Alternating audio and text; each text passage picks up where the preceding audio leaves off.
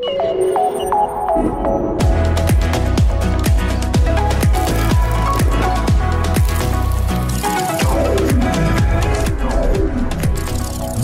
is NAB Show Live.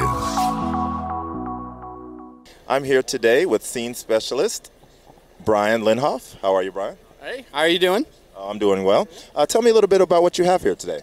So today we're featuring uh, couple of our new focal lengths. We got a new 28 T15, a 40 T15, and our 105 15. We announced these in September at NA, or, sorry, IBC. Um, they just they're all now shipping and available. It brings our seven lens uh, prime set up to 10 lenses, so you can definitely go out and whatever your favorite focal length is, and you can kind of find and pick and choose what you want.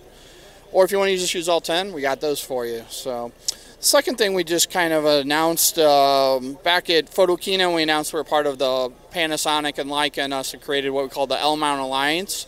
The first uh, new L mount camera shipped from Panasonic got the S1R and we have a be- this like new little adapter that will take all our Canon EF lenses for the still market and allow you to put those right on here and right onto the camera. So it immediately opens up the possibility of having our full lineup of lenses available for this.